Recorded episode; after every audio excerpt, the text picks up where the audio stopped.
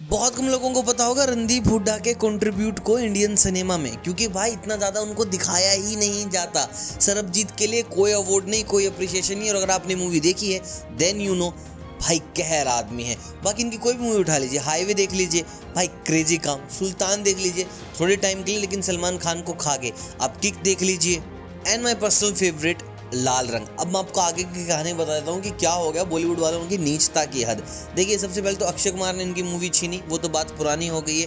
केसरी का seventy percent sixty percent shoot complete कर चुके थे। उसके बाद भी भाई इनको मूवी से निकाला गया। अक्षय कुमार को मूवी दी गई, क्योंकि अक्षय कुमार को चाहिए थी। नाव क्या हुआ? वीर सावरकर। जो अपने आज़ादी के लिए लड़ने वाले एक ऐसे इंसान जिन्होंने कलम की ताकत से भाई सब कुछ बदल दिया। उनकी बायोपिक कर रहे थे, महेश मांजरेकर कर रहे थे इसको डायरेक्ट लेकिन अब इसको भी भाई साहब काटा जा रहा है। लेकिन अच्छी बात मैं आपको बता दूँ कि रणदीप हुड्डा ने इसके बायोपिक के राइट लिए थे। तो महेश राज एड कर देना भाई।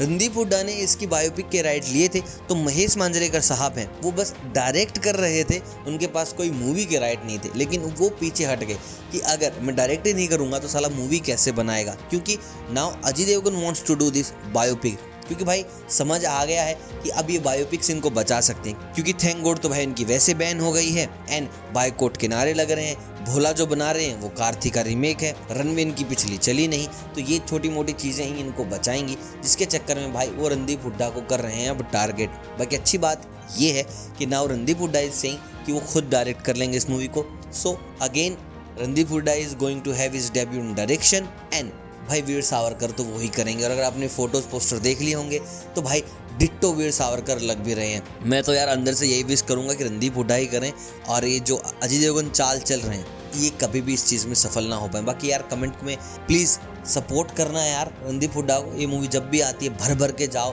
देखो। कोई ऐसा पर्सनल पेड प्रमोशन का कोई सीन नहीं है, लेकिन जब भी आती है यार, सच के साथ खड़े रहो।